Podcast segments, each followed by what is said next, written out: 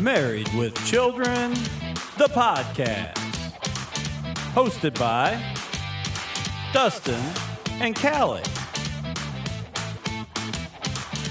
Two 30 somethings just trying to make it through everyday life. For show questions and feedback, married with children show at gmail.com. Sponsored by Spring Valley Farms. Spring Valley Farms is a family owned certified Angus farm that specializes in show cattle and freezer beef. If you have a young child breaking into the 4 H scene, there isn't a better place to visit than Spring Valley Farms. They aren't just looking to sell you a show heifer or show steer, they will be with you throughout the entire show experience. If you're a more experienced showman that would appreciate support from the farm that you buy your show cattle from, Spring Valley Farms is the place. The head herdsman for Spring Valley Farms has spent time working, showing, and fitting cattle at many Indiana regional shows, along with the National Junior Angus Show. If you have interest in Spring Valley Farms, feel free to email us at marriedwithchildrenshow at gmail.com. And now it's time for the show. Welcome back to Married with Children, the podcast. Uh, big episode last week, to be honest. A lot of new listeners. Had NC in the studio with us. Um, and I said it last week, probably one of the funniest people I know, but got another guest tonight and kind of branching out into some new things. But first of all, my co host, as always, my beautiful wife, Callie. Hello. Definitely got some new people here, so it's exciting. Absolutely. And in in the studio with us tonight, uh, Matt. How welcome. Thanks. And uh, to be 100% honest, like most things I do, zero plan for this evening. Uh, I'm just going to kind of run with things and see where we go with it and end up. But the first thing right off the bat that I want to announce is Matt is here tonight because we have recorded our first podcast. We're we're branching out to another another podcast. I have traded out my partner in crime from Callie to Matt. I would say I think he's ditching me. Well, I mean, it's kind of like euchre partners.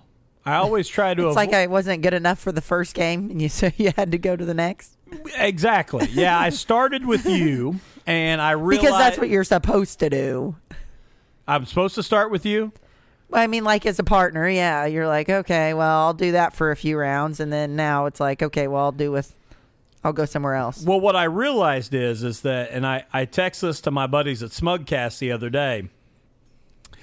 I realized that I ordered a new microphone and it came with the UPS guy. Thank goodness I got home before you got yeah, here. yeah, you did. But then I realized it's really difficult to order toys for the podcast when your wife sits across from you. Well, you tried to play it off really well. Well, I, I told you that I got you a new microphone, Yeah. which was true. Yeah, he comes out and he says, "Hey, I got you something." I'm like, "Okay, cool." He goes, "Look, you got a new microphone." And then I look at yours and I'm like, "Nope, I got your old microphone because you New got to a, you. You got a new microphone." New to you. Th- that's all that matters is the new to you part. yeah, Well, absolutely. guess. Absolutely. I mean, that's that's where I was at with it, and and and my buddy at Smugcast, he said, "Well, I send all my packages to my co-host," and I said, "Well, he should start a, a whole like like service." Like he charges me three dollars a package to have them delivered there, and my wife doesn't know what I bought. I think that's a multi-million dollar idea. Yeah, unfortunately, I can usually tell some of the new stuff. Not always, because I it's hard telling, but most of the new stuff that you get with with your podcast stuff. But look at how big I'm hitting it. I mean, I I'm, Yeah. we're we're all over the place, I know. worldwide from Crothersville, Indiana. Who knew? And you have two podcasts now. I mean, you, you are branching out. Yeah. you know. I, I've doubled. I mean, I, my my my podcast life has already Oh doubled. yeah. So anyway, I say all that to say that Matt is with us tonight because we are starting a podcast we're really excited about. It's called Throttled Up with Matt and Dustin, um, and it's going to be a weekly breakdown of racing, um, something we're both passionate about. Uh, Matt is the voice of Brownstown Speedway. The voice. Yeah. The It's like a celebrity. Oh, he is hundred Yeah. percent. You know, and and I'm going to jump uh, back and forth here again a little bit because we don't have a plan. We talked a lot in the first episode of Throttled Up, which will be available on Apple Podcasts and wherever you get your podcasts. We talked a lot about nicknames, Matt, Yes. and you are you are very well known for giving some very good nicknames to people. So I'm going to put you on the spot here a little bit, and I'm going to say as, and I understand that the voice could be a nickname, but as the voice of of Brownstown Speedway, what would Matt Staples' racing nickname be? That's you know I've never thought about a nickname for me because you know I'm you know I'm kind of like Waylon Jennings on the Dukes of Hazzard. You know he always saying you know why do they see my hands and not my face on TV? Well I'm the why do they hear my voice but don't ever see me? You know so that's uh, I've never thought of a nickname for me. So you're gonna have to let me kind of kind of ride on that one a little bit. Which, and- if you and- listen to the first episode, this is the classic deferral from Matt because anytime you ask him a question, he'll defer back to somebody else and wait until I make my pick so he can make a Well, better Dustin's pick. really good. He always, but he always throws me on the spot. Like he does the same thing to me. He'll ask me a question. I'm like, um, I don't know. I think you just kind of throw it out there. You're always the But see, question it- it- person. It, cost me on throttled up because you got to pick Larson and I didn't. Hundred percent. I, I knew where I was going with Larson. I was hoping you wouldn't come back around to that one. So, Yeah. so, so, Callie, then I'm gonna I'm gonna throw to you. What Oh, what gosh. what would be your nickname? I don't have any idea. I'm not any good at nicknames. Nothing. You No, nothing. no, zero. Well, my mine would obviously be the roller coaster. I mean, if if I was on the track, Is that right? Like you really think that's what it would be? Well, that's what I- you would want it to be? well, hundred percent. See, I expected Callie to come back to say, you know, of love. Remember the old Red Hot Chili Pepper oh, song? Oh yeah. So, see, I was waiting for her to say of love. See, but Right. Didn't happen. I, that would be perfect. what was I thinking?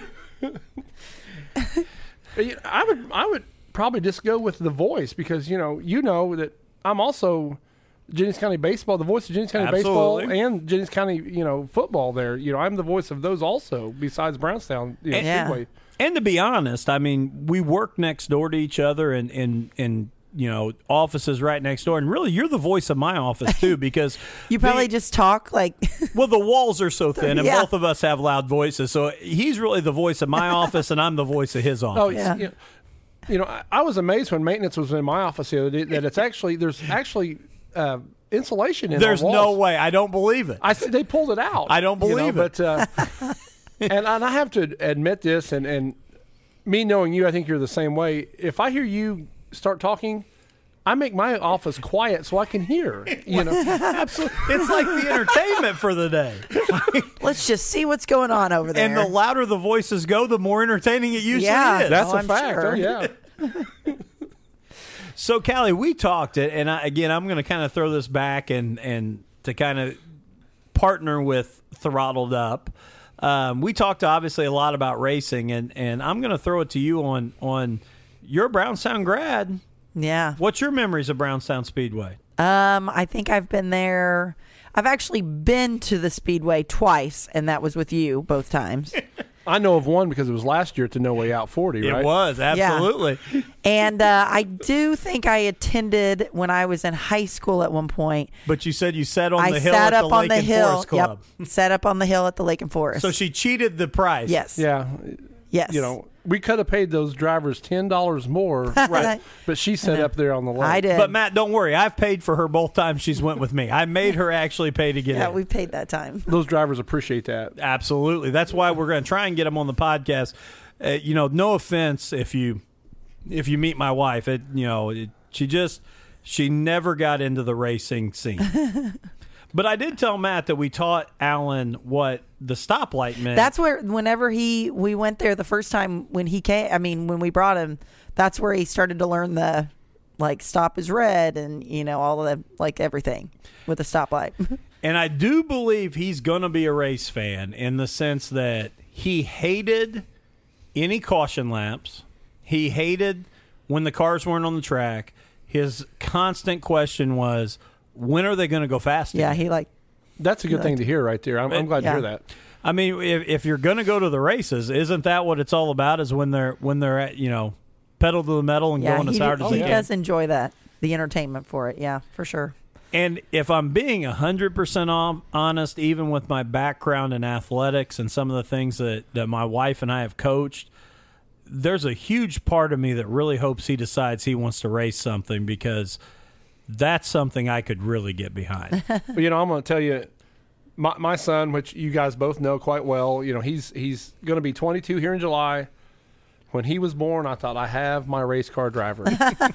you know, as soon as he was born, and the the first toy he ever played with was a ball, and that was all it was after that. And you know, you guys know he's you know he plays baseball in college, but he is just now at 21 starting to really get interested in racing. So you know, I lost because I, really thought you know my race car driver was just born. we were going to own a race car. We're going to go racing, and You're gonna you're gonna start small and then just keep building with the never happened. moving up. yeah, and that's that's part of what I'm worried about because the first toy my son probably played with is a tractor. And not that I don't love the tractor pulls. It's not nearly as exciting as sliding into turn four to come for the checkers, at least in my world. I know there's several people that will disagree in the tractor pulling world.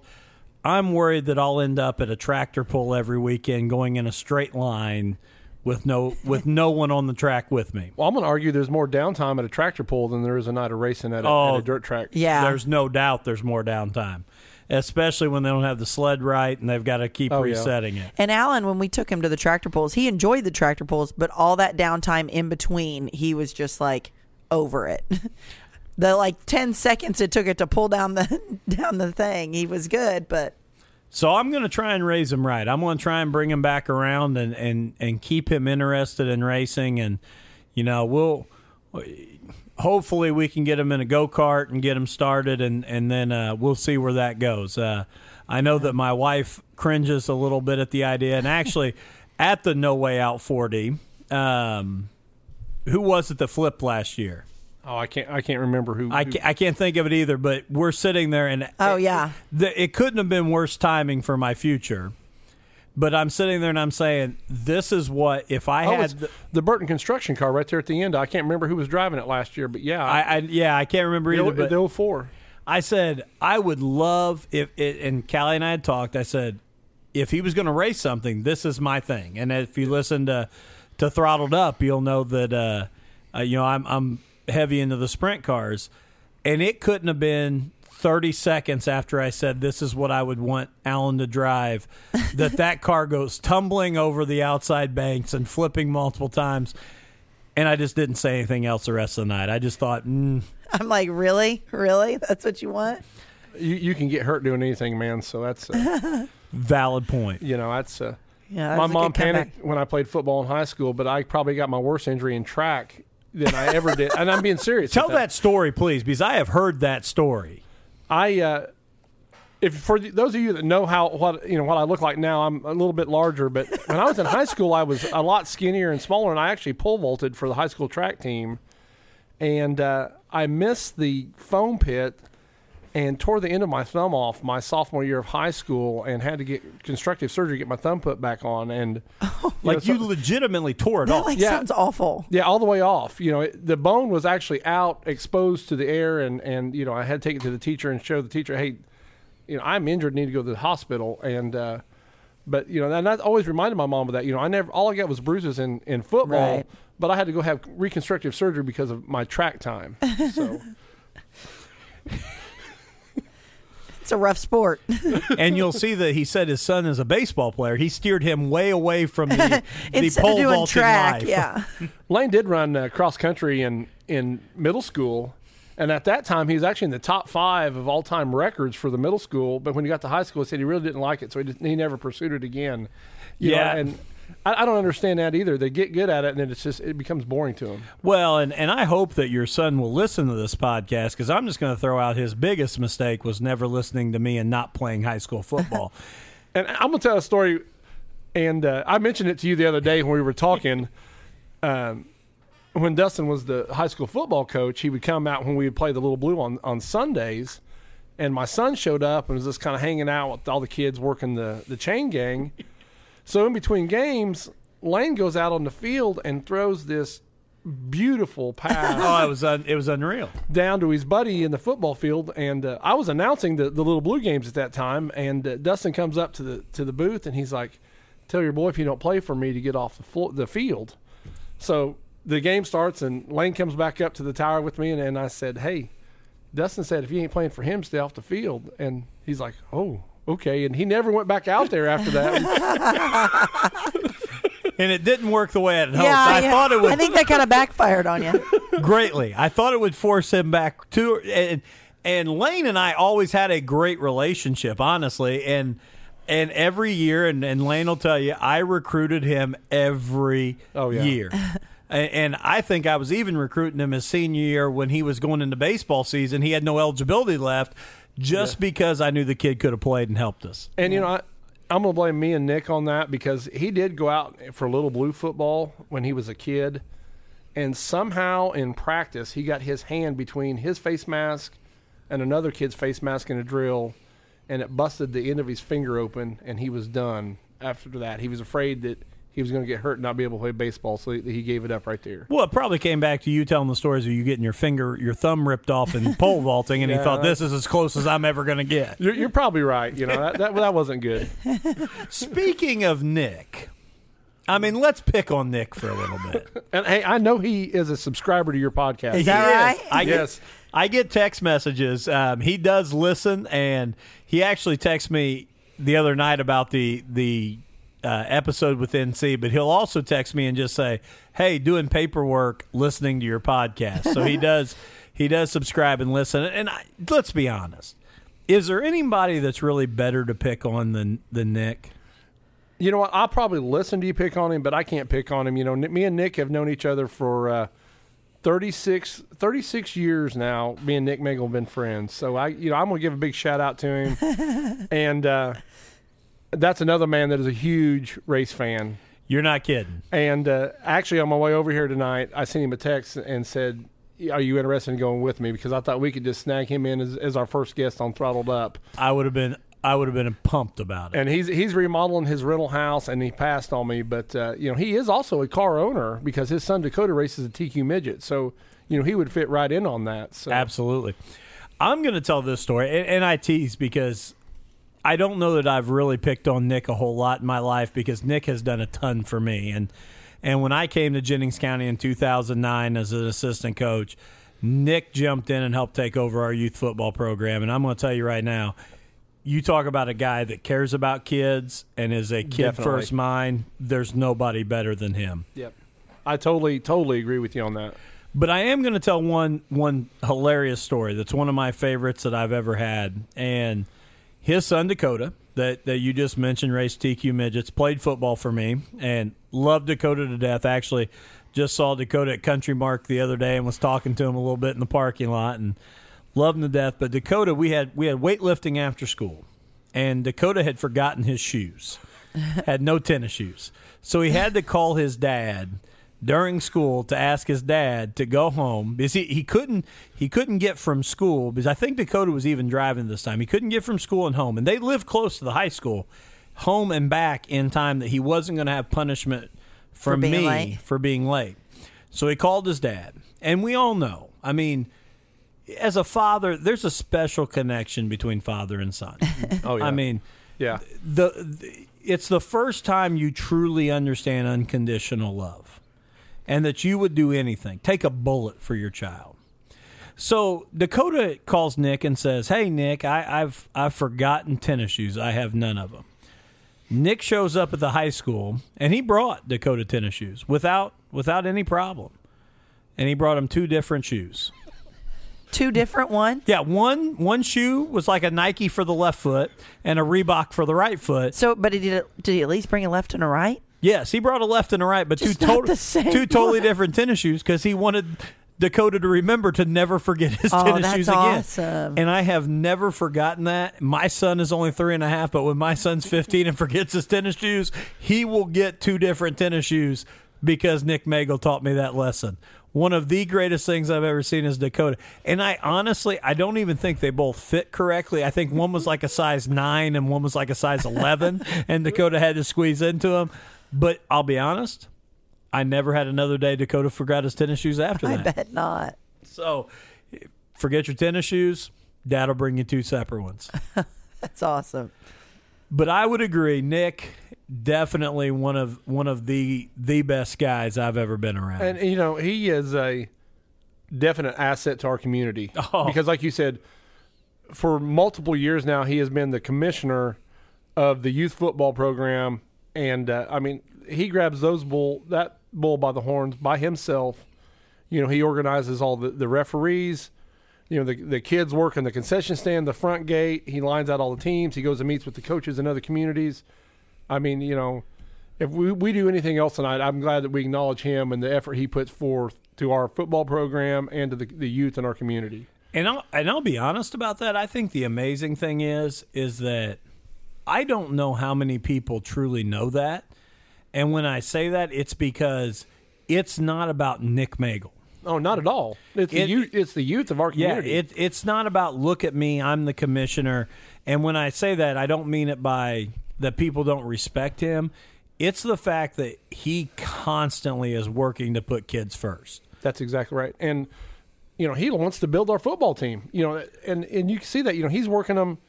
You know, with the flag football with with the little kids, and then he works it up to you know the tackle football with the fifth and sixth graders, and you know, I take my hat off to him. I'm very proud to say that he's my friend because of that. Also, And I can tell you, I, I you know I coached for a long time, and there is nothing more vital to a high school football coach than having a youth coordinator. And there was nobody better for me than Nick. And and and I do, and I agree with you. If there's anything we do right tonight, which there's a good chance this is it, so let's it is early in the show. let's let's just get it out of the way right off the bat. Check that one off your list. Yeah, we've done something good. You know, Nick. I, I- you know, the Jennings County community appreciates you. Um, the Jennings County community needs you, and and we we thank you for everything that you do. What you got, Cal? You're Noth- looking at me. Nothing. I'm waiting on you. You got nothing. Nope. Hey, I will tell you a funny Matt and Nick story. Since before we get off of Nick, Well, I think that's only only necessary. and I'm not going to be able to tell you what year it is, but it's it's been an, a bit back in the past. Between 1976 and 2018. It would I'm gonna say it was close to maybe 2004, 2005 is, is, Okay. is, is where we're at. Me and, and Nick decide we're going to go to the Indy 500 up in Indianapolis. we have another buddy that lives over in Seymour, and he tells us about this place that we're going to park and we're going to camp and, and we're going to have this great time. So we go up on a Friday and we, we borrow a camper from another mutual friend of ours. And Nick's got the truck and we pull it up there and we got a generator for the air conditioner because I mean it was May, but it was like one of those hot Indiana Yeah. days. Well, and let's be honest. Again, I'm going to go back to you talked about you being a smaller guy in high school, and this isn't a shot at Nick because I'm a bigger guy too, and and air conditioning to a big guy vital, Oh, definitely. vital. So we're we're in this nice camper. We got you know he's got a bed, I have a bed, and uh, we're looking out this camper because you know if there's nothing going on at the track, we're hanging out, we're having a good time, but we're in the camper because it is smoldering hot, and we're looking across this. You know we're, we're in this big field right there by the, the speedway, and we're watching these two guys that pulled in in a little passenger car, and they start out with just two lawn chairs sitting in the blazing sun on Friday night. The sun goes down and it gets comfortable, so you know everybody gets out and starts mingling. Absolutely. So Saturday comes along, and you know we we go over to the racetrack during the day for the pit competitions, and they had a concert and and all that. Well, the guys went, I guess, to a dollar store somewhere and came back with a small table and an umbrella. so me and Nick are like documenting. Hey, these guys are, you know, they're getting out. They're of the- upgrading. yeah, they got some shade. But They're not total idiots. They have they have upgraded quickly. They've learned. and, and and we're still sitting in our camper with the generator running, pumping our air conditioning. Sunday morning comes along, and we get up, and they tell on the radio it's the fourth hottest Indy 500 in the history of the Indy 500s. so you know it is miserable. So we're sitting in here, and and to help with the story a little bit, Nick has a extended or a long bed truck pulling this 30 some foot camper. Okay, that's what we pull in with. So we're sitting there, and it's probably 10 o'clock in the morning, and it's already horrible outside. people are all pulling in to park, and you got all the foot traffic, everybody going over to the speedway, and all of a sudden we hear the brrr of the generator runs out of gas. So me and Nick kind of look at each other for maybe 15 30 seconds, and we just decide we're going to go home. So we get up, load our stuff up. We never unhooked the camper to begin with. Get in the truck, and as everyone else is trying to pile in to go watch the race, we You're are dri- we're driving out, driving back to North Vernon, and we just decided to watch the race on TV On because we're like, home. we're not going to sit here without this air conditioning pumping on this, these two guys. So, yeah, we can't we can't Friday and Saturday. And Sunday morning, as soon as the, the generator ran out of fuel, we were done with the Indy 500. We did, we camped all weekend to go home and watch it on TV. So That's awesome. When the fuel's out, it's time to pack Yeah, up and go. that's you know people you know we went over it, we camped and, and came home and still watched the race on TV. You know, so That's that. I mean, again, I'm going to go back to when you're a bigger guy, air conditioning's vital. oh yeah, you know it, that we was went to panic mode when we heard that thing run out because we didn't bring no extra gas. You oh, know, so I. that's the first time I've heard that story, but Yeah. that is that is priceless. I almost told it to you today, but I thought I'm gonna hold that back so I can I get like some real it. reaction for that. You know, so. You're already a podcaster because You're- you have saved. Well, that's a lot better than what Dustin does because he likes to tell everybody stories beforehand and then he gets to tell them again. Well, you know, we talk every. Me and Dustin talk every day, so it's going to be hard not to tell a story. That you, it'll be new to you, but you'll be like, oh, "I've heard this one." You know, so. I mean, because uh, honestly, Matt and I are probably around each other about as much as you and I are. Oh, I believe that. Oh no, I totally believe that. it's Yeah. right there next door to each other. Um, so I I'm, I keep laughing, but it, it is funny to me because tomorrow is the high school basketball regional, and uh, we're recording this on Friday night. The big Seymour basketball regional goes on tomorrow, and, and it, it kind of reminds me when you say you guys just packed up and left as everybody's coming in. We there were no tickets you couldn't find. Even Seymour High School, you had to have a Seymour address on your. They were ID checking your ID. that's to- unreal. to like you couldn't ticket. go just go to Seymour High School and get them. They said I saw online they were you were had to show your ID that you were from Seymour. And it's obviously it's a it's a Romeo Langford effect. Everybody wants to see Romeo, except for myself and my wife. we have regional tickets for tomorrow because Evansville North is playing there, and and their head coach Jason Roach and. I don't know if Jason listens to this, but a huge shout out to Jason and congratulations. He's one of the best guys I know. Him and I coached seventh and eighth grade girls basketball together. Back in the day. 2008. Yeah. We we were coaching girls basketball together and and Jason has always been a friend of mine but won the last two sectionals at Pike Central High School, went to Evansville North this year, was not expected to win. Uh, knocked off Castle in the last say upset game. a couple teams for sure. Uh, well, beat three teams that beat him in the regular season Right. during sectional and, and ended up at, at the regional. And I was teasing Jason the other day. I said, I am probably the only person headed to Seymour High School tomorrow morning that doesn't care about Romeo Langford being there because I'm there for Jason Roach.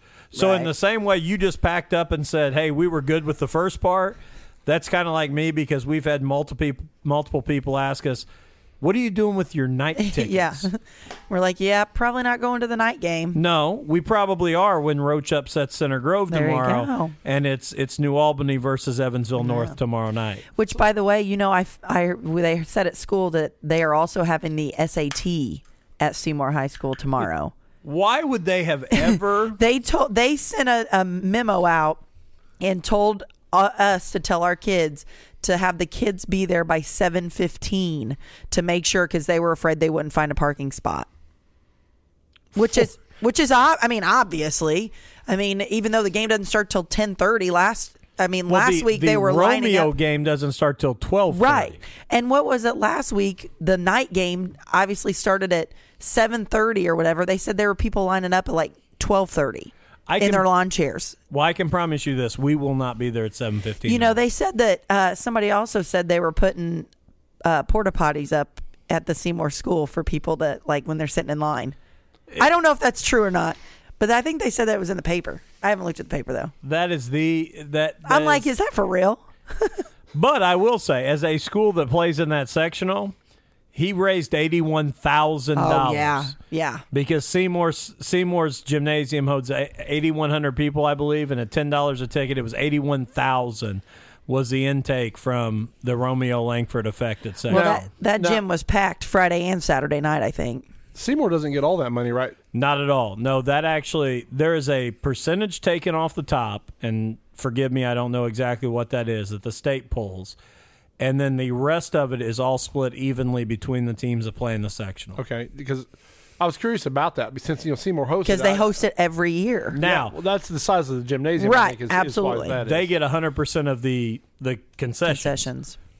which is their their and they probably made more than eighty-one thousand off concessions.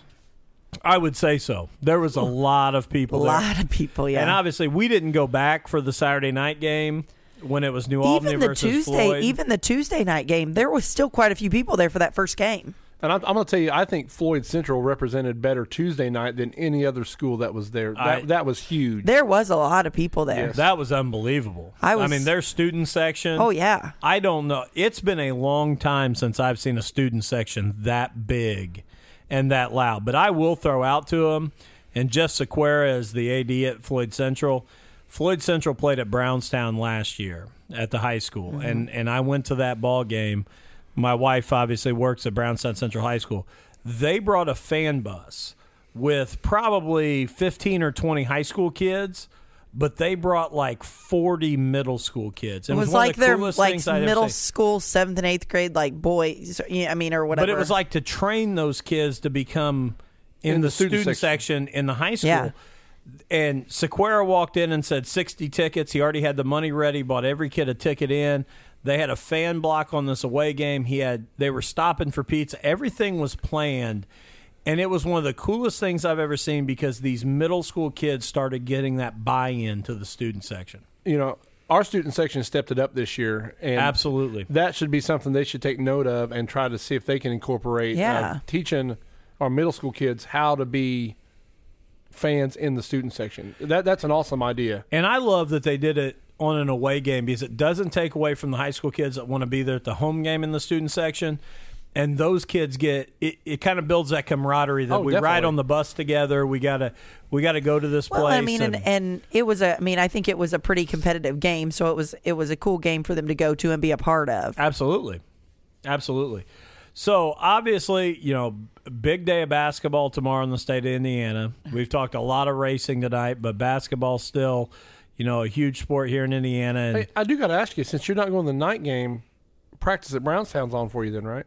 oh, Do they have do they have races Prac- already, already practice- starting? Practice tomorrow. practice because we talked several times about how you know Nick had the or Nick Matt has this built-in reason why he has to go to the racetrack on the weekends and that's because he's the voice of Brownstown Speedway and I've always kind of envied that because I love the the racetrack and I always feel kind of guilty to leave you at home with a you know a toddler and uh Soon to be two. yeah soon to be two children two, running yeah. around Yeah. I have always uh That ought to make you feel even worse. It should. But now, see, with the podcast. Oh, now you have to go. Yes. Uh, with Throttled Up, the podcast, with Nick being the voice, he can't. Matt, why do I keep. Why? That's a second time. That's unreal. I, I feel like a girlfriend that gets called by another girl's name. I know. The It's like jealousy. he's cheating on you. the jealousy's on your face. I can see it. Nick, it's because I love you. Um, the best part is I'll know exactly when he listens to it because I will get a text message right about now. so, but Matt has this built-in thing, and he can't be down in the pits to talk to these these drivers and all this stuff that's going on. So I have to be there. Oh yeah, yeah. It's a tough job. Yeah, you you you sold that really well, really, really well. it does. I mean, it's you know every Saturday. You know, you're in Brownstown, so Well, and and here in the studio, I have a wonderful couch that I'm I'm pretty sure that I'll be sleeping on on those Saturday evenings when I come back home. But that's okay, Eh, you know, whatever it takes for the podcast. Oh yeah, taking one for the team on that one, huh? So, Callie, I'm going to throw out to you. You know, you being, you know, as we talk about the uh, the the Seymour Regional coming up, and we talk about these, you know, the the teams that are involved. Obviously, we see Evansville North playing Center Grove uh, in game number one, and then New Albany versus Bloomington South in game number two.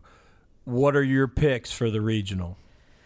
Um, well, I believe. I, I mean, I as much as I I would love to see the upset. I think with no, with Evansville North beating Center Grove, I would say Center Grove would probably win that one. Um, now, what was that for? I wasn't very happy with that choice. I know. Well, I just said I know, but and I believe that did Bloomington Bloomington South and New Albany played earlier this year. I think.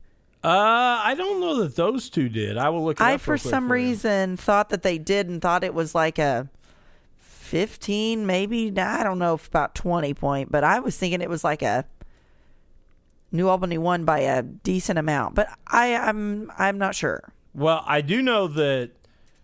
I mean, if you want to play the game of you know six degrees to Kevin Bacon, Yeah. um, the idea that I know Bloomington South beat Floyd Central, and Oh, Floyd did they? Central did beat New Albany. They did.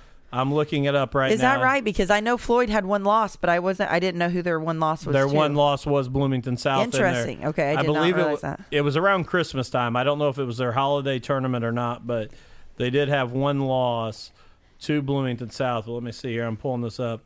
Uh, yes, they did play. They played back second game of the season for New Albany.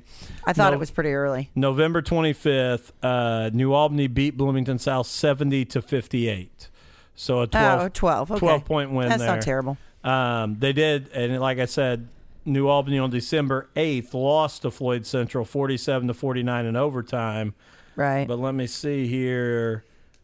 December 30th, Bloomington South beat uh, New Albany, or excuse me, Floyd. beat Floyd Central by five Okay. in overtime. I did not know that because I, like I said, I knew that Floyd had one loss, but I was not. I didn't really know who it was from, and I did not think it was. I didn't realize it was Bloomington South. So Okay, so you're taking Center Grove in the early game, Yeah. which is, you know, against my I know. better better judgment. I know Um, you're taking Center Grove in the early game, and you're taking New Albany in the night game. Correct. in the second game. Yeah. okay, in the yeah in the second game. So in the night game, we've got New Albany versus Center Grove. Where are you going there? I don't really know. I don't really know much about Center Grove, to be honest. I don't have any idea. The uh, well, what I will tell you, what I've gotten the breakdown of is that they've got a a NBA caliber kid. Is now, let me ask, is it like Dale Davis's son or something Yes. play? Is that who you're talking about? Yeah, I believe uh, the the source I have, uh, which is our athletic director, told me he said they both have a pro. That was his thing, and I believe he said it was the Yeah, Davis okay. kid. So I was gonna say I didn't realize until they were talking this week. I didn't realize he had a boy that played there. Um, which that I'm kind of excited to see that. That'll be interesting. That's not somebody we've seen, very true. Yeah, I've not I seen. mean, I've obviously we've- obviously Center Grove play, but- right? I mean, obviously we we've seen Romeo. I mean, I saw that one front row. So and and I've I've got to stick with my boy. I'm gonna I'm gonna say North upset Center Grove to keep the uh, shock the world idea alive, and then I'm gonna say it's North versus Bloomington South because as much as I think really, as much as I think Romeo is a factor, I think J.R. Holmes has won 632 yeah, games, I agree with that. and there's no one who is more uh, technical and more fundamental than what J.R. Holmes and Bloomington South teams are. So I'm going to say they upset Romeo right off the bat. We get rid of the whole Damon Bailey chasing the points total right off. That's gone already anyway. Well, yeah. It, I he- mean, he's got to get like how many points to be able to get there? Like, you know, Floyd Central held him to 17. right. is that yeah. what he got there? Yeah. So he's probably got to get like 50s. 50. Yeah. Yeah. He's and I've get, not like, even looked, but and it's the, and the, to buy, the- the buy hurt him too. you Yes, know, because he lost the game there. Yeah. Yeah. Those ping pong balls. You know, I mean, the IHSA. The way they bounced right in a good way. So I they hate to they be met a con- conspiracy they theorist, met in the final in the sectional championship. but I mean, when you look at the whole sectional, the way it fell out. I mean, Jennings County and Seymour played the two teams who had the toughest seasons. The winner of that got New Albany on Friday night. Boy, that helped keep Romeo fresh to come into Saturday night to play Floyd Central. Boy, those two ping be- pong the two balls big- just fell out just right The two best teams didn't meet till Saturday night. to make sure the sectional worked Yeah, out the that, right I way. mean that was set up like it was supposed to be set up. you Right. know, Well, but no, but it's it's it's ping pong balls. yeah, they just pulled him out of the hat. yeah. just leave it I mean, that. I didn't want this to be a conspiracy theory episode, so uh, but uh, yeah, so I do though. I think I think you give J.R. Holmes the chance in in the playoffs, um, and he's had a week to prepare for him. I think they take him out. I just hope that they watched the film on Floyd and seen how Floyd Central guarded Romeo because every every point that Romeo got, he earned. in Did you go to that game? I did not, but uh, Nick, he went and he gave me a play by play, and Yeah. uh, he said most of Romeo's points that game were from the free throw line Is that right? because he said every time he got the ball, they double teamed him. So And I'll be honest, I, I would have picked Floyd in that sectional game because I thought Yeah. they That's who by I was rooting for. They they had the better group. I mean, Yeah. that group was impressive. Um, you know, Romeo is is Romeo though, and and I- I'll be honest, I really think he misses the. Um, and I can't think of the kid's name off the top of my head, but the it was the superintendent of New Albany and Floyd County's son um, that played there a couple years ago. The great outside shooter they had I don't remember. starts with an H.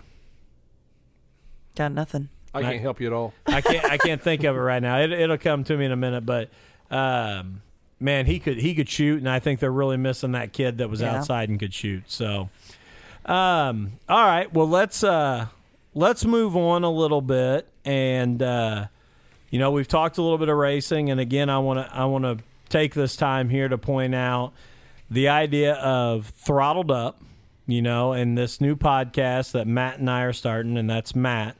Um, Nick will probably be a regular on the podcast, but I've called Matt Nick a couple times, and you know, let's just be honest, they're really interchangeable people. Um, so you can just kind of, kind of, Yeah, I, I would like to make Nick, you know, at least a once a month guest because, I mean, he he loves racing just like we do. So I would like to see him as a uh, maybe an an Ed, Ed McMahon of throttled up, you know, where he sets in with us and he's he's just here. yeah, you know, and because he, he's definitely worthy of giving any opinion also because you know, he watches a lot of racing. I know. agree completely. The only thing I'm going to say is eh, when you when you throw out the Ed McMahon idea, I'm not sure that Ed McMahon ever left the couch on the Johnny Carson show.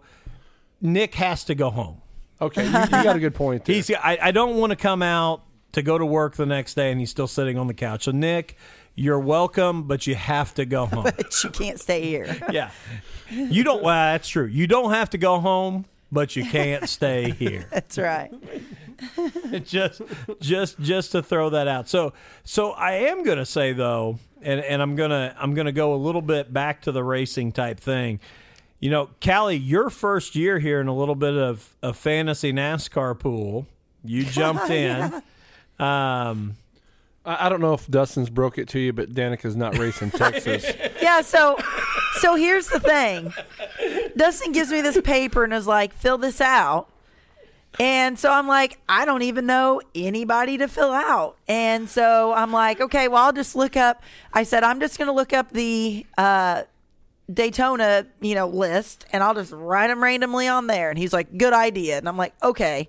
So I sent it to him. for the majority of the drivers, that is a good idea. But you didn't inform me that there were drivers that were on there that were not going to race every other race. Callie, uh, we have the most ever in this in there this year, and I'm so glad that you are participating with us. I'll put it that way. But you will not believe the studying that everyone does to see. I went as far as putting Cole Whitt and um, Corey LaJoie on my Twitter account, and I sent them a personal message asking what races they were going to race. Oh my God. So I could figure out where to place them in the in our NASCAR pool. I mean, that's that's where we're at with this. I told And I- Dustin whenever I sent him a picture, and I'm like, just tell, just tell him not to. Everybody, don't make fun of me because I really don't have any idea. And that's when he sent back, or when he got home that night, he said, "You know that Danica's not racing in all those races. She's only racing in this one and this one." I'm like, "Thanks for no, telling it's, it's only this one. Yeah, which yeah. is Daytona. Yeah. I'm like, "Thanks, thanks." Well, it, but I am going to throw out, and it's early, and in this league, it can go downhill really quickly. But I am going to point out right now, and to your credit, you are currently second in the points in the league. Which I was just I was just glad because like So like I don't even know how many people are in that league, but like 19. okay, I was going to say 20, so 19. Like 15 of you guys put Danica on the first race obviously because that was the only race she's racing. she raced that.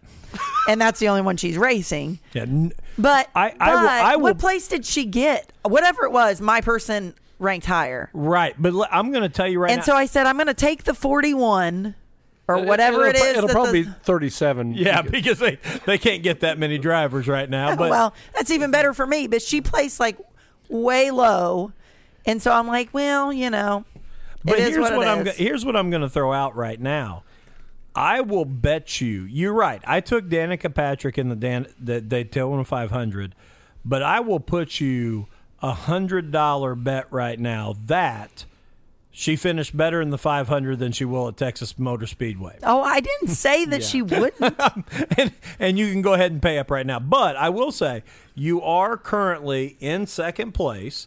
Um, and let's see, we Wh- Which that might change by the time this airs. So Yeah. you know, because of next week, This is Friday Sunday. night, and the That is true. Sunday. By Yeah. the time it airs, it could change. Uh, currently on Friday night, Nick, who we've talked a lot about, fifth place. Um, Matt in eighth place, um, and I'm somewhere you know closely behind those. Well, I'm in there twice because you know when we first started this league, we didn't have a whole lot of participants, so I. I took two cars, and I, I keep the two cars, and, and my second one is I'm down there with you. I think we're we're kind Like of just right behind eighth. yeah, yeah. Like- Yeah. Our, our nickname might be Caboose right now in the league. So. So, but hey, you know what? I'm I'm very confident in it right now because last year I started out like a fireball and I was up towards the top, and then about the last six races I fell apart. So I figure, hey, I'm having my lumps now, only to grow.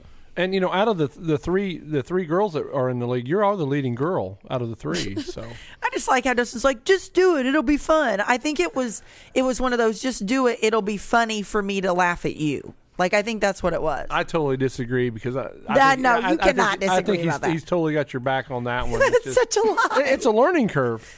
And and let's be honest, right now I'm 17th and you're second. There's a lot of space to make up right there. So what week? What week is the week ever? Whatever week I put Danica. When is that? Like, is it coming up so I can It's get like, over with? I, I think eighth or ninth. If, if I yeah, can yeah, remember. it- yeah. so so at least we'll kind of get it over with here at the beginning, so that then we can move on from that. Yeah, Yeah, and, but- and, and you'll you'll notice if you watch the guys that's been in it a year or two, we load the bottom end of the schedule and Right, do, do all right. the iffy ones at the beginning. So that's uh, at least you did that at the beginning and not the end. So and this week you've got Kasey Kahne, and I right? have I have Kurt Busch. So I, I tried Ugh. to spread a little bit out. So I've got Kurt coming into this weekend and hoping uh, he's gonna he's gonna do something for me. So Yeah, I had zero strategy. hey, we brought up Lane and we're kind of pushing throttled up, and that was the first big name driver Lane ever met when he was in diapers. And Kurt Ca- Busch, No, Kasey Kahne. Kasey Kahne. All right. And Kasey was a starving sprint car driver at that time because when Lane was a kid, my next door neighbor, diehard sprint car fan, owned a sprint car team, and his race shop was ten feet from my house. And uh, Indiana Sprint Week came around, and uh, my next door neighbor would let all the sprint car drivers, if they didn't have nowhere to go, come to his house, and they could crash at his house Really? In between the races What a cool deal. and uh, he had an outside like power wash area for his sprint car, so they would all clean their cars and work on them. Lane comes over, he is in a diaper and nothing else, walks across and, to hang out, and here's a young Kasey Kahne starving in a sprint car, racing Indiana Sprint Week, and Lane climbs up in the in the in the sprint car and helps steer the car in to the to the race shop so they can work on it for the go racing that night, and. Uh, so, you know, when Lane gets a little older and realizes, hey, that guy racing NASCAR was the same guy that was starving in a sprint car. So, you know, Lane has rooted for Kasey ever since then. So, That's cool. That's really cool. I've never heard that story. That that's and again going back to what we talked about a lot on Throttled Up. That's that that humble idea of you know race drivers. oh, yeah. And, you know, and, you know, Kasey, you know, he's from Washington State. So, you know, he was away from everybody that he really knew. And, uh, you know, my neighbor took him in. Hey, I got a place for you to stay this week. Use my race shop to fix your car. And, uh, you know, we got to meet him before he was famous. That's awesome. Huh. Very cool. I'm going to throw out to you right now, Matt, because again, you know, we, we brought you on to kind of announce Throttled Up, and we're we're really excited about this whole new deal. But and I already asked you, and it fell short on on the uh, the nickname, but we're going to go with the voice. Um, so I'm going to put you on the spot again here just a little bit and ask you if you had to pick one race memory, whether it's when you were calling races. I know we already talked on throttled up of going with your your grandfather the first time. But if you had one great moment, whether it was you know a NASCAR race or a dirt track race or you know, I, I mean, I'm assuming it'll be a sprint car race because there's No. okay. Then obviously you've never Bad seen assumption. you've never seen those ideas. But what would it be? What is the the moment that sticks out at the track? I'm gonna say the it's gonna be multiple moments, and it's been all the years that we would go over to Eldora for the World 100 and the Dream. Uh, there at one time it was like a little North Vernon over there. We would go over and all of us camp together. I mean, it, there'd be you know 20 or 30 people from North Vernon, all of us camped together and hanging out, enjoying ourselves, and uh, just that atmosphere of you know we would camp together. We kind of ate all of our meals over at the campsite together, and we go over and sat in a big clump there in turn one at Eldora Speedway. I mean that's I, I couldn't you know we would be here for three hours if I told you all my memories at Eldora Speedway like that. So that was uh, that's why I got to say. You know that really.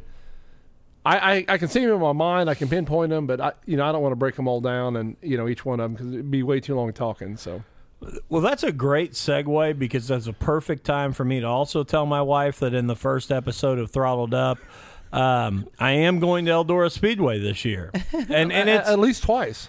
and it's I mean it's it's a requirement of the podcast. Again, it's it's part of the job, right? it is, and I Yeah. I can't help it. I mean, my boss Matt is he's. He's he's a Expects a slave lot, driver a little bit, and he said, "Hey, you're going to go to Eldora and and and do this stuff." So, Yeah. Got I'm sure you're gonna have a lot of working going on there. well, I mean, I I'm Probably sure for about an hour and a half. I'm sure that we'll break off to have a little bit of fun, Maybe but just not a lot. little. Yeah. So yeah, so that's cool. I mean the the the idea of Eldora, um, and kind of that again going back to what we talked about a little bit on Throttled Up, that community nature, that family nature of of the racetrack. So then I'm going to ask you this because I'm going to follow up a little bit for a little bit more on on track. Do you have a memory of a race or a moment that was one of the most exciting races you called, one of the most exciting moments you called, you know, something that you just that sticks out in your mind. Not, not really, because I mean, when I go out and and I call the races on Saturday night, I mean, I am in, I guess what I would call my element. I am super excited, you know, to be there doing that, and they all are pretty much genuine, you know, every Saturday night. So But nothing that sticks out that was just an amazing, you know, accomplishment or a feat that a that a driver had that that you had or or I'll, I'll even I'll, I'll, I'll give you two from uh, one from 2016 and uh, another one from last year. 2016 young kid uh, in the pure stock class, not even a dirt late model. So you know we're in the pure stocks. Drives a number 11s Zachary Stalker. He won his very first ever feature event. He just went to college last year, so he was a senior in high school wins a pure stock feature event at Brownstown Speedway, and I go down because if you guys ain't never been to the racetrack, I go down and interview after every feature event, talk to the winner. We we you know we talk about it. So Zachary pulls in to the to victory lane, climbs out of the car. Mom and dad are there, and you know it's a family event. Zachary's crying because it's his first ever feature event. Dad is crying, and Zachary and Dad hug. And I will tell you what, I was I, I almost had like a voice quiver when I was trying to talk to him because it was a genuine moment of what you said unconditional love between a father and a son. absolutely. And Zachary made the comment that he was so excited that they were at Victory Lane because him and his dad worked so hard to make sure they was at the racetrack every Saturday night and then they made it to Victory Lane.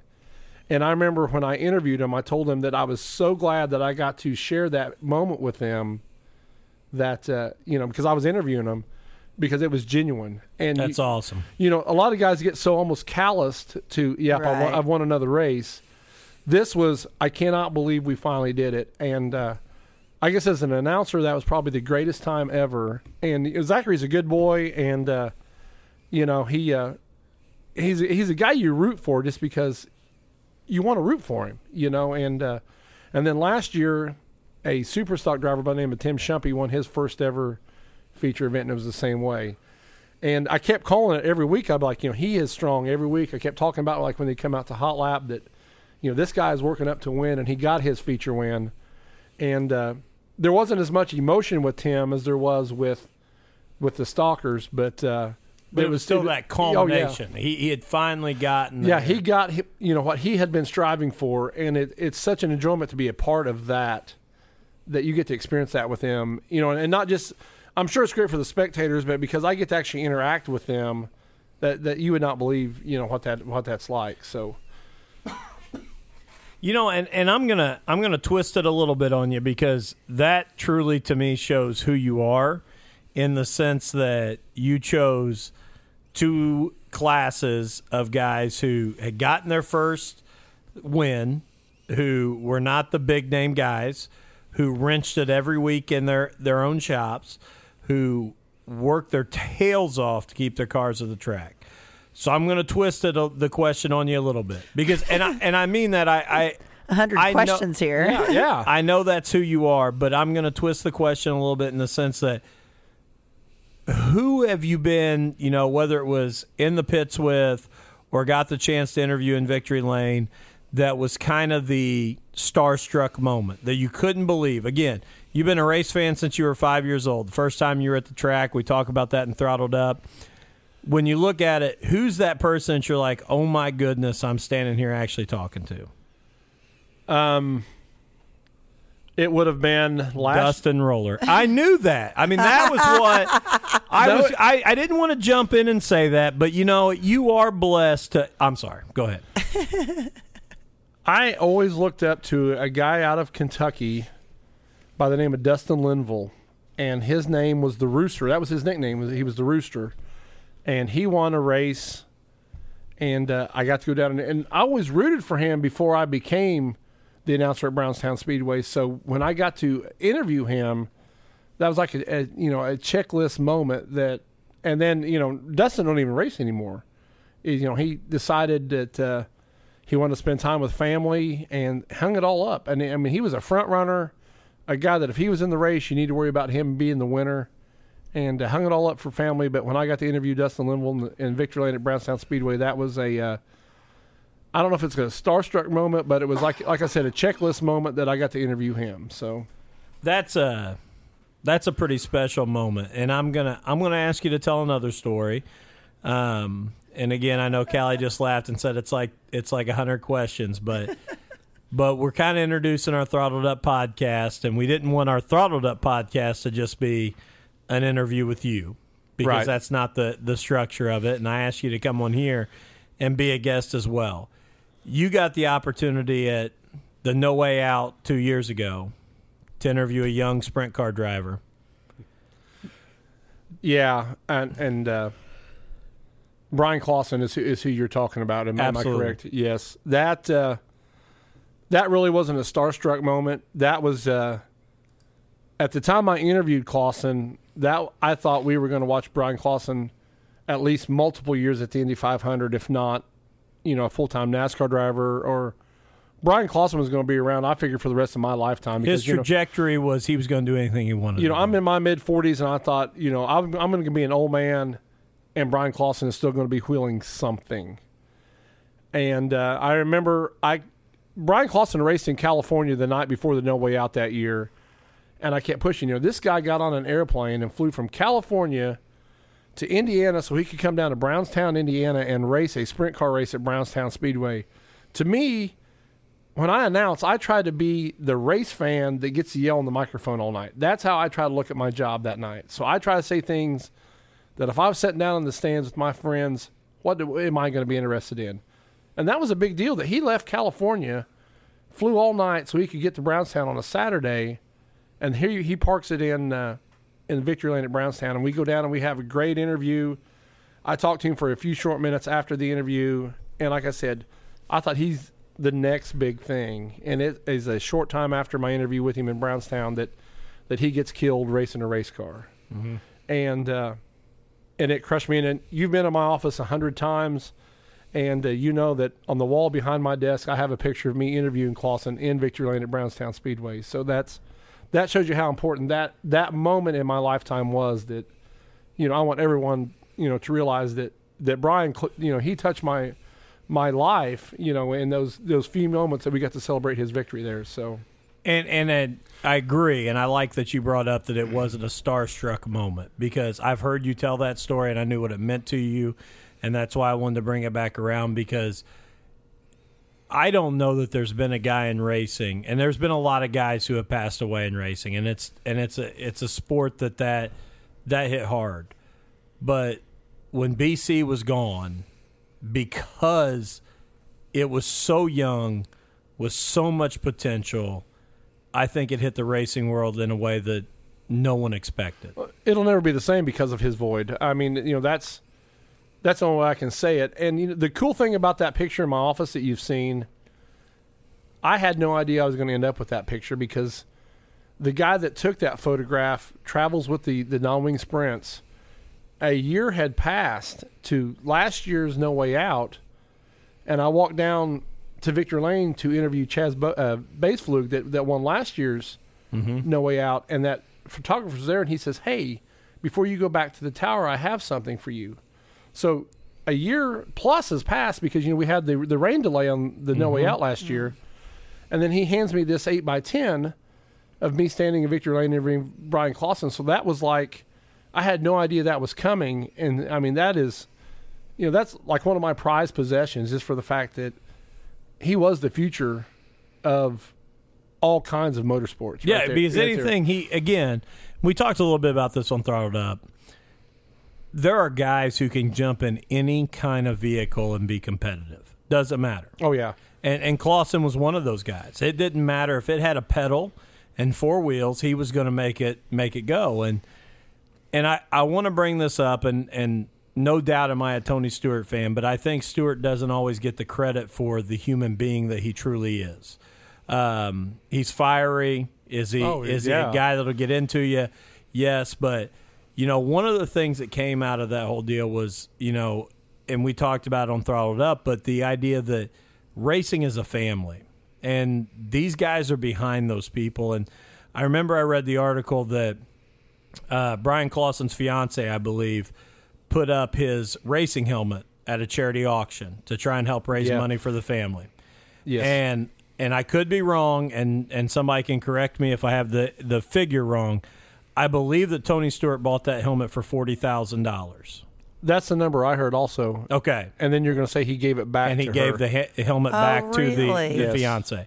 Yes, he purchased the helmet at the charity Right. auction, and and I believe, and again, someone can correct me, but I'm glad you you heard the same thing. I believe he spent forty thousand dollars to buy hit Bryan's race helmet, but after buying it, and and I and and I want to make this clear from what I understood in the article, he didn't make a scene of it at the auction. He Yeah. accepted the helmet, he gave his, you know, he made his payment, and then behind the scenes took it to the fiance and said, Yes. "You deserve to keep this."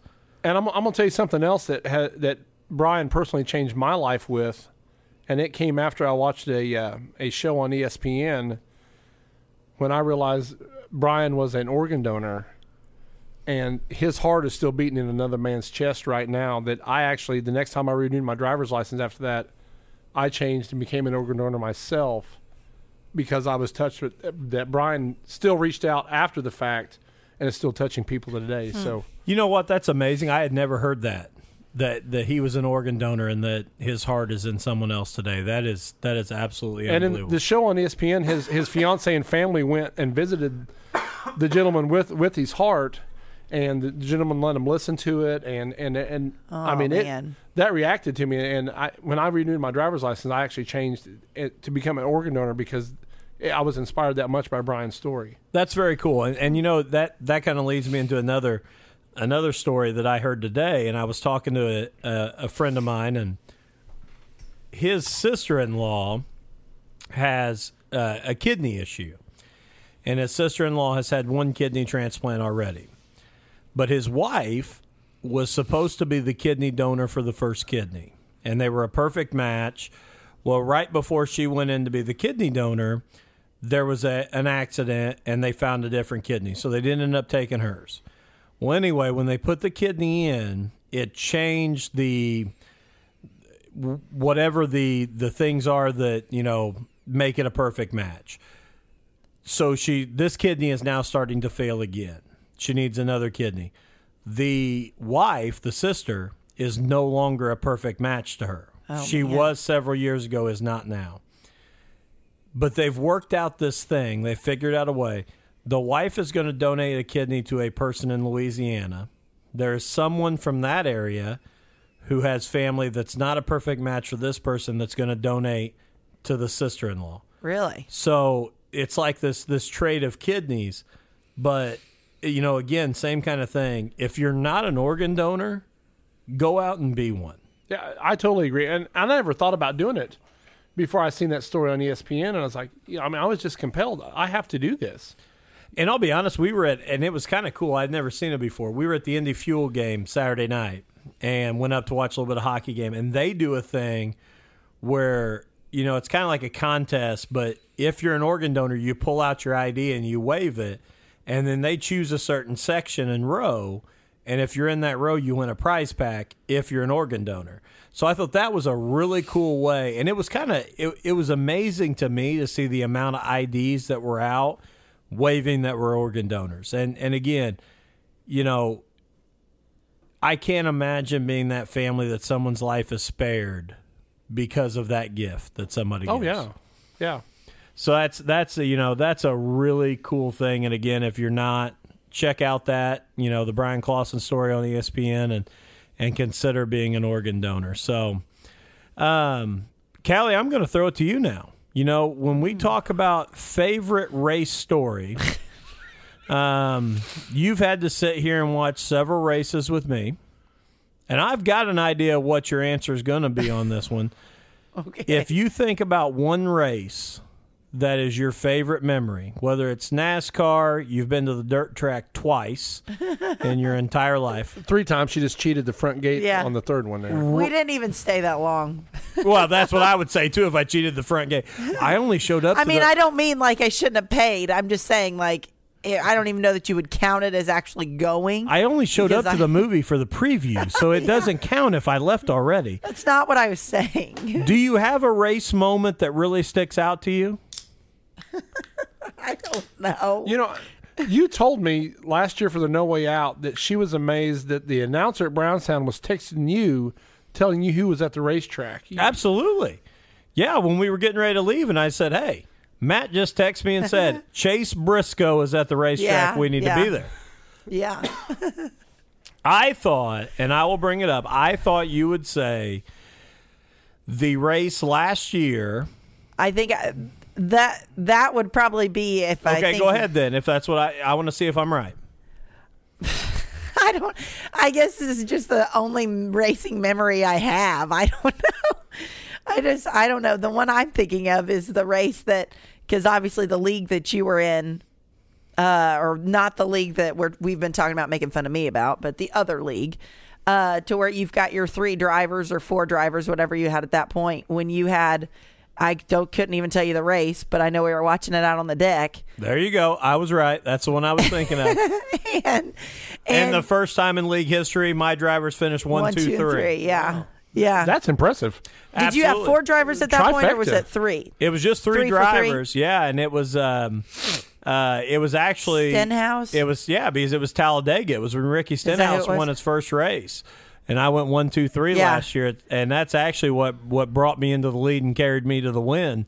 Was those one, two, three, and that's what I thought you would you would bring up as your Because I mean, memory. we had it out on the deck, and I don't even know what we were doing out there. If we were messing around or just watching it, I can't remember. But I know that we we no, we were doing something. Maybe we were putting lights on the deck or something.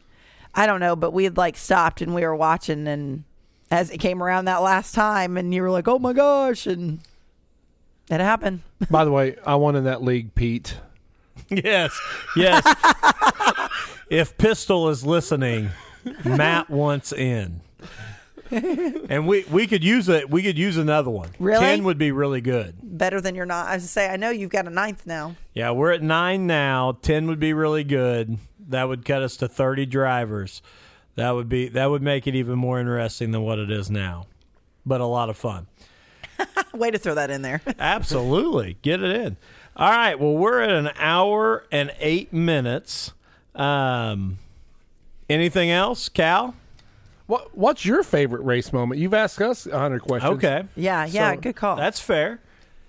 I'll be honest. I think I and I and I can't tell you the year because it was it was several years, and it's probably two. And again, I'm going to go back to me being a, a Stewart fan, um, and I'm going to go with for my for my NASCAR memory. It would be with Stewart, and it would be one of the the multiple races he won at Martinsville Speedway, and there was nothing. It, it- as much as I love a lot of different tracks, the one I've never been to is is Martinsville Speedway, and I would love to to be there. Uh, there is something about having to drag race down the straightaways and then hit those tight turns.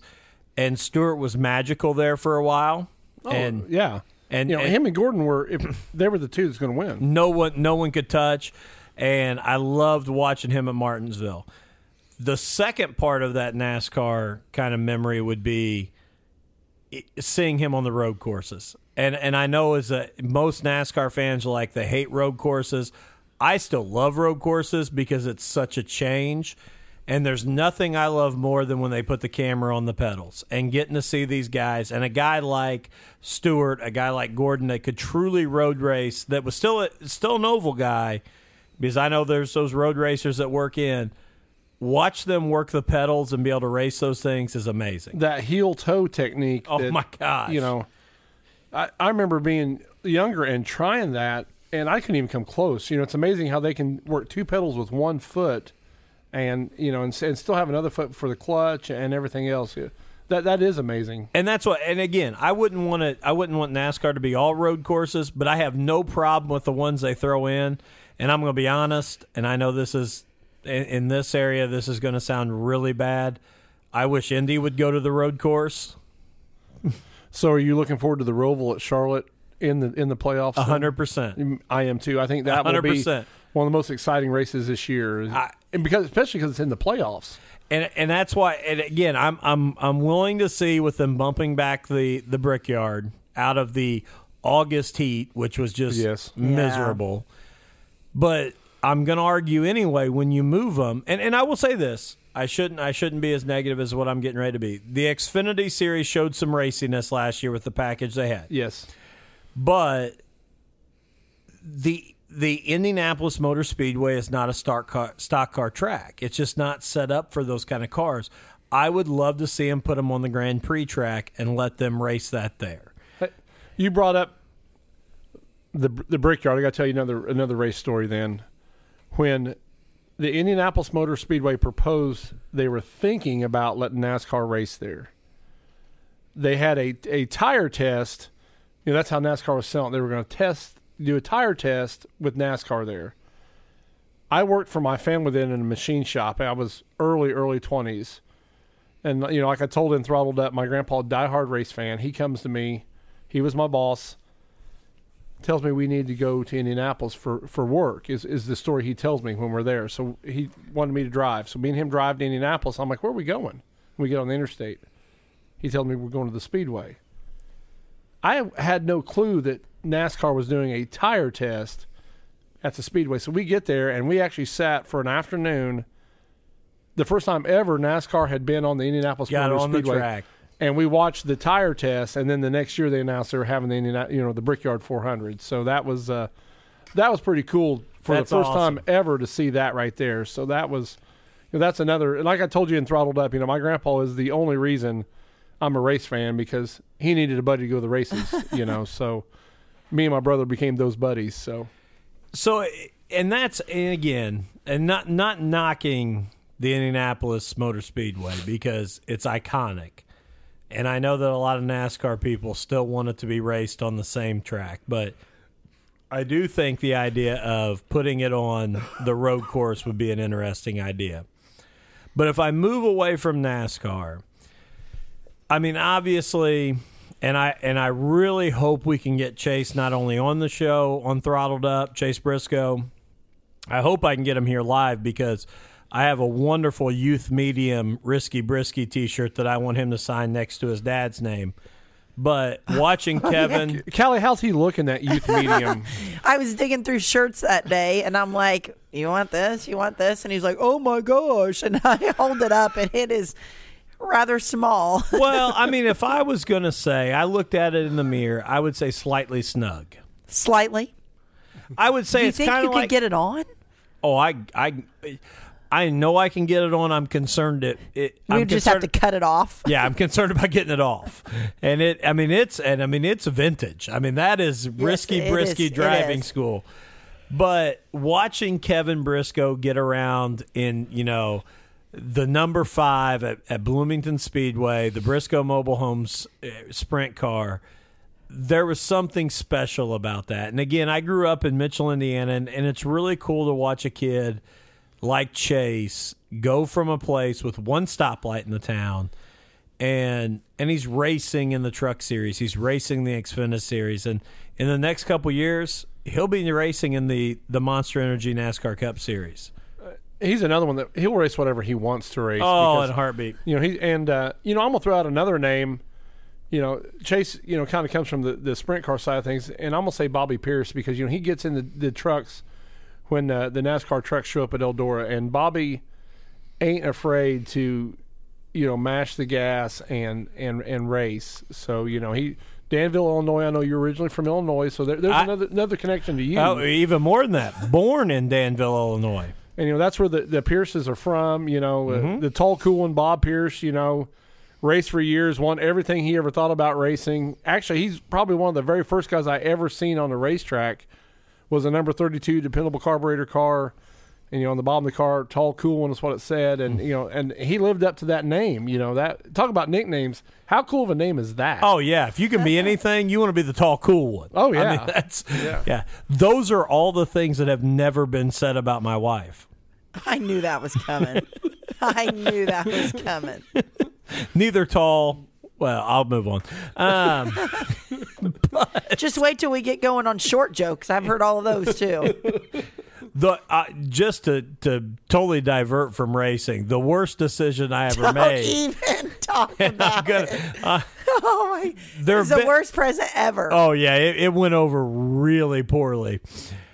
It- obviously, we have made fun of Callie for several years about her height. Which, by the way, I just want to throw out You're there. average. and the size, the average height of a woman is five five, and I am actually five five and a half, so I'm slightly above average.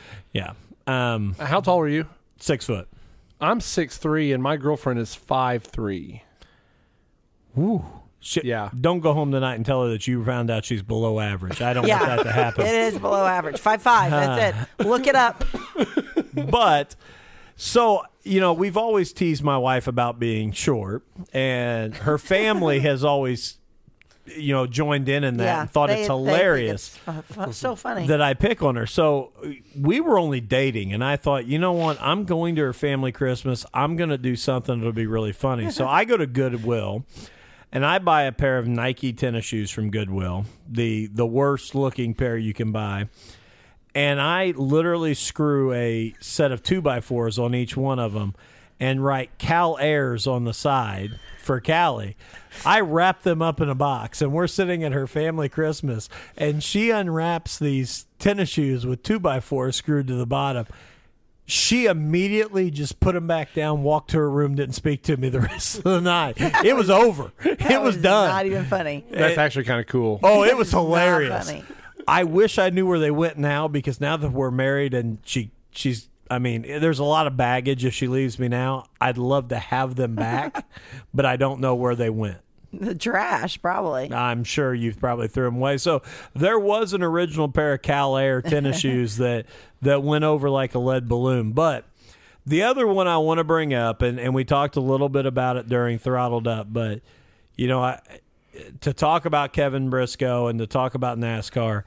The other one, and, and I brought up Salem Speedway, and I and I grew up, and when I was in high school, I had a good friend whose uncle loved Salem Speedway, and we used to go down and camp down there, and spend time at Salem Speedway and get to watch the ARCA cars and things like that. And when you talk about a guy who just loved to race, I I can remember watching Frank Kimmel drive Oh, down yeah. there, and you talk about a guy that could wheel an ARCA car. There was nothing better than watching Frank Kimmel on the high banks at Salem Speedway. And that's always a memory that I'll hold really dear to my heart is watching him wheel around that place. Uh, he pretty much carries the ARCA series on his back. I mean, you know, he he's been involved in ARCAs for so long that I mean, Frank Kimmel is the face of ARCA. Absolutely. And and and you talk about a guy who I believe could have had opportunities to go somewhere else, but just loved that idea of being in that series and what it meant to him and where it put him. It, he's a really special individual. You know, you brought him up, and it's kind of funny. I kind of I jumped on the ARCA website today for just a minute, and as soon as I jumped on there on the homepage, it has him and a young Ty Dillon racing ARCA, and Ty dumps Kimmel for the win, and you know. Ty Dillon pulls into victory lane, and in the window, as soon as he gets there, is Frank Kimmel letting him know that he didn't appreciate the way he was raced there. And you know, you look at the people that have come and gone through the ARCA series in Frank Kimmel's career, he has seen them all. Eh, he's kind of like the professor. I oh, mean, Oh, he's yeah, kind of the that's a fact. professor of stock car racing. It's like you have to get through his class in the ARCA series in order to be successful later on. And that's awesome that you bring up Ty Dillon because it's like you got to go through it. You, you, oh yeah, yeah.